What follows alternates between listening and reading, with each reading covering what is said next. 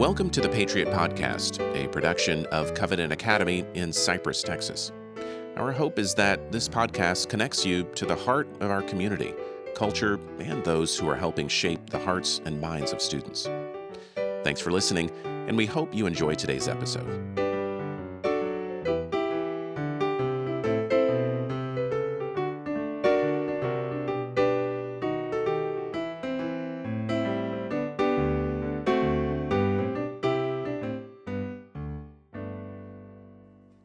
Welcome to our second episode of the Patriot Podcast. I am Michael Gaines and here with uh, several folks as we jump into this episode. I have with me Leslie Collins, our head of school, and also joining us is Lynn White, the director of instruction, and Deborah Adesokan. Did I say it right? Adesokan? Adesokan. Adesokan. I will get it right. Adesokan, one of our parents. So thank you all for being here today. Thank you. Thanks for having us. We're excited. So, in today's episode, uh, we wanted to talk to start off talking to Lynn. Uh, so, our director of instruction and also a teacher here at uh, Covenant who teaches seventh grade literature. Is that right? Yes. I like literature. I can't say that I was an expert, uh, but uh, I am so grateful that you're doing that. And um, I'm curious a little bit to understand uh, maybe a little bit about your background and what really brought you to Covenant. And I, I, think I said in our last episode that one of my new pastimes is reading uh, the bios of all of the instructors and staff here at Covenant, and because it's so interesting, and I'm sure uh, we're in for a treat to learn a little bit more about your uh, story and how God has led you to Covenant. Uh, obviously, not starting as an instructor, but par- partially as as instructor and as a parent, right? Right. Yeah. Thanks. Um, well, when when Covenant started in 2003, a friend of mine was interested in becoming a teacher here, and at that time, I was homeschooling two um, older children, my two older children. I had three younger. And I was um, in between jobs. I'd been a public school teacher for a number of years and I was homeschooling. I'd worked in the music business. And when I left public school education, I was burned out. I was frustrated. I was disillusioned. And I brought my kids home. The Lord really um, was instrumental in that. But I brought my kids home. And so I had two older kids and then I had a new. Um, younger generation coming up. And I was really in a place where my family was growing and I needed um, I needed some support. And my friend said, Hey, Lynn, come over and, and listen to the um, vision of this school. I think you'll want to teach here. And I said, I absolutely will not want to teach mm. there. I don't want to teach ever again. So I went um, at her urging, and because I needed a job, we were at a place as a family where I needed a job. And I said, Lord, please don't make me teach again. I don't really want to do that. It was such a hard, um, a hard experience the last time. So I went and I sat at the back and um, pretended not to know anyone. And the um, founding members shared the vision of classical Christian education, and I wept. I sat at the back and I cried because it said to me what my heart was longing for. It said, We don't want to just teach academics, we don't want to just teach. Um, content and information because children are whole beings and we want to shepherd not only what they know but what they love and we want to come alongside families to help them um, know how to shepherd the affections of their st- of their children and help them to love the right things and to um, obey for the right reasons, to do the right thing for the right reasons. And I said, "Wow." I need that. I have five kids. And my husband and I um, were very involved in our church. We weren't um, marginalized in, in the sense that we were, you know, struggling in our relationship, but we were doing all we could as two grown adults, loving the Lord and walking in the Word. And yet it was more than we could handle without some strong, supportive community. And all the things that classical Christian education endeavored to do, as was communicated that night, was right where I my heart was aching. And I went home and I said, We have to have our kids here. And my husband said, We cannot afford it. And I said, We can't afford not to. And so that was um, the beginning of a long season of choices. you know, you make choices. Everything you say yes to, you say no to something else. And we said yes to the heart formation and the um, long term growth and nurturing of our children. We said no to a new house. We said no to vacations. We said no to um, restaurants a lot of times. And um, I'm, I've never been sorry. Mm. Mm. And, and we, I mean, so the the word that that stuck out to me is is really shepherding, right? Really coming alongside the fact that you're not doing this alone, right? Because that's one of the the things that uh, that I've experienced just as a you know, very fresh new new parent is is seeing this community of of parents of of really a, this this tribe this this group who have come together and and and to your point said you know education isn't isn't our pillar. You know Christ is our pillar and in that we want to come together and support each other through this this life this time of coming together as a as a community. So that's really I mean I can see the the passion uh, in in your voice and, and on your face of of what that has meant to you um, and I know uh, Leslie, you mentioned that as well. That that really shepherding, yeah. you know, coming coming alongside each other is is crucial. Yes, it's critical because the truth is that we also need shepherds, and we also know what it is to struggle. And so, our job as as teachers and as parents, as as adults, as as a community, is to come alongside our students and to really walk alongside of them as they're learning how to interpret their own hearts. So we are not just about training behavior. Um, you can do that with circus animals, they're really adept at it. But we are training images of God to serve the Lord. And so we want to be very cautious about not being moralistic and, de- um, and dogmatic, but really helping them to learn to love what is good and true and beautiful. And so, surely, there's a lot of training that goes into teaching them, you know, why do we walk in quiet lines and why do we uh, sit in, in ready position and why do we look at the teacher in their eyes and what are the values that we're inculcating as we do this in, in their hearts, but also when they err, which they will because they're human. When they err, how do we guide them? Do we just say, that was unacceptable? Don't ever do that again. You're missing recess. That's it. Get at the back of the line. I mean, you can, and there's some level of effectiveness supposedly in that, but that's actually not getting at the child's heart. So, one of the uh, reasons, for instance, that we have benches outside of the classroom are so that there's always an easy way for a teacher to sit alongside of a student to say, Here's what I saw. Why don't you tell me what happened? Let's talk about this. So, I, yes, I understand you're crying. Let's take a breath. Let's let's calm down.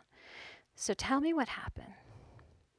Well, so and so took the ball from me, and I was mad, and I hit him. Okay, let's talk about that. So, what were you thinking or feeling?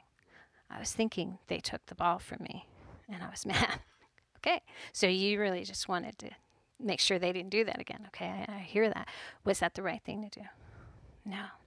How are you feeling now? I feel I feel sad. I'm in trouble. Okay, well, that's always going to be the way it is. Every time you choose you, it's gonna it's gonna actually come this way. So how do they feel? Because that looks like it might have hurt.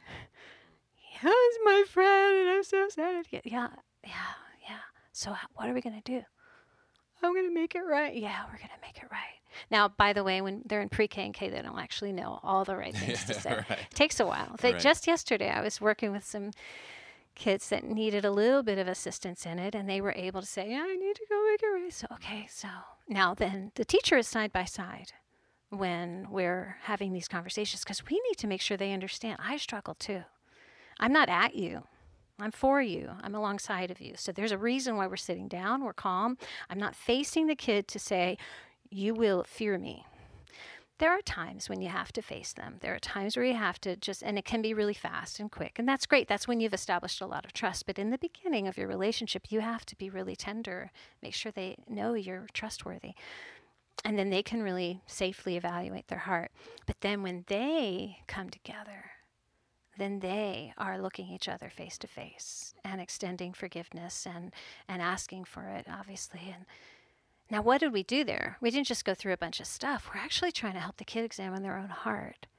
And then we talk about, okay, so you just said I forgive you. Great. Let's make sure you understand the promises of forgiveness. You're going to let not let this come between you. You're not going to keep repeating it. You're not going to bring it up every time. You've got to let this go because and then we pray. Jesus, because you've done this for us, we can now forgive others. Well, you know what? That takes a long time. It's a lot easier to say, don't ever do that again, get in the back of the line. We're done. But that actually doesn't help the child interpret their own heart and learn from their mistakes. And it, it makes this presumption of, thou shalt not make mistakes. That's actually not doable. And so we've got to let them know we're right there with you. And what we see is great fruit from that. And let see the one who does the actual work is actually God.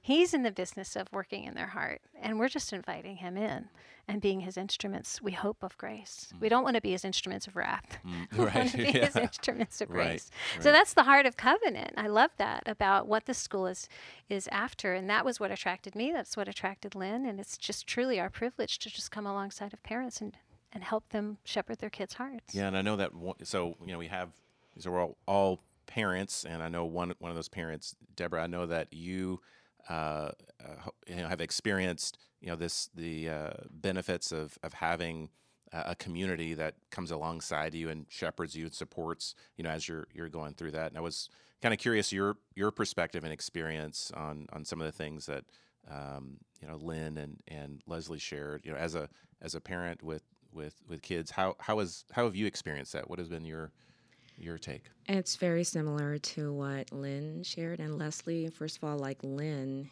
I, my husband and I basically were at the point where we were going to pull our kids out of the Christian schools that they were in and put them in public school because we felt like we weren't getting, we knew that there was more than what they were getting. We knew that it there was more than this superficial slap Jesus on top of everything we do, but at the heart we're still worldly and secular. And my husband especially was so tired. We I was getting ready to register them and then I just felt the Lord leading me and I went online and I found classical education like you did, Lynn. And I went actually to an information session for one of the schools. And when I heard it, I didn't cry, but I felt the same way like mm. this is what we've been looking for. Mm-hmm. this mm-hmm. is the thing that's going to bring forth what we're looking for in the children. And then i but this was a university model school that i went to. So some days you would be at home some days you would be in school. And i definitely could not do that because i needed help with the four kids. So i but i remember coming home and calling my husband and um, telling him i found what we're looking for. If only i could find somewhere where it happens five days a week and I went online again and I found Covenant. And I mean, what I saw on the website was amazing. Honestly, driving here the day I was coming to tour the school, I thought for a second maybe this wasn't real. Yeah.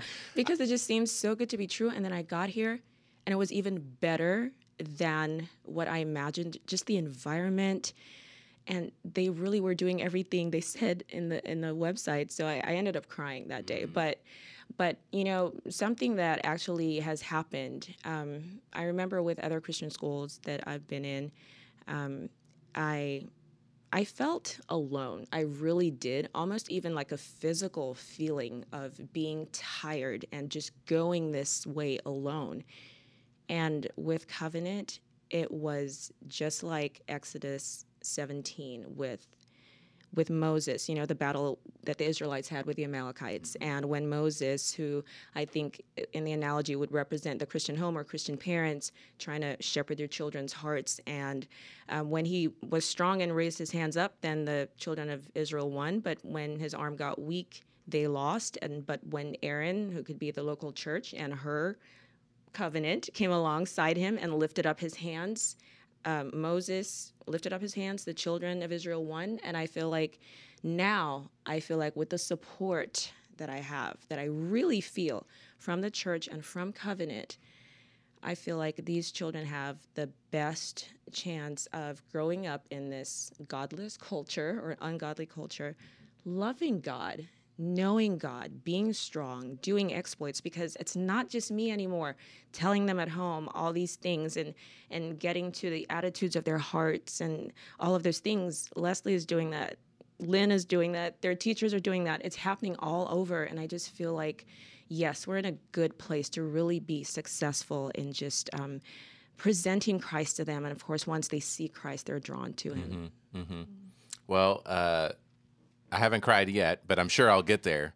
Uh, but but I, I so I guess that being a, a, new parent, I share many of the same sentiments that that you all feel, and and, and likewise, my wife and I, uh, it, yeah, it's, it's kind of like okay, you know that that uh, that advertisement I got in the mail for something that sounds too good to be true. I kind of toss it away. You know that sweepstakes is not real, but this is real, right? It's a real community with real people who are really passionate about a real God who can make a real change and that is exciting. So that's that's so cool. Well, good. Well, uh, this has been really, really invigorating, and I hope uh, it's encouraging for other parents who either uh, have experienced that, or maybe for those that will be listening haven't experienced it but want to. Uh, so, for those that want more information on how they can uh, learn more about this community, Leslie, uh, where can folks go to get that info? That's a great question. Thanks for asking. Uh, first, come into the courtyard. We're, we are here to greet you. Everyone who's here to greet you is happy to uh, hear your story, uh, share theirs, and answer any questions that you have. And we love face to face.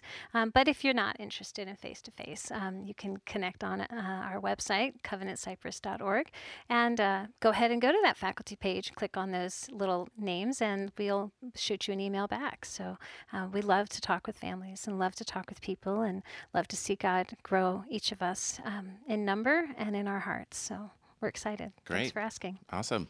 Well, uh, Leslie, Lynn, and Deborah, thank you so much for taking the time to share your stories today. Thank, Thank you. you for having us. Thank you. So, before we end today's episode, we wanted to tickle your funny bone with the joke of the day. So, here's today's funny joke.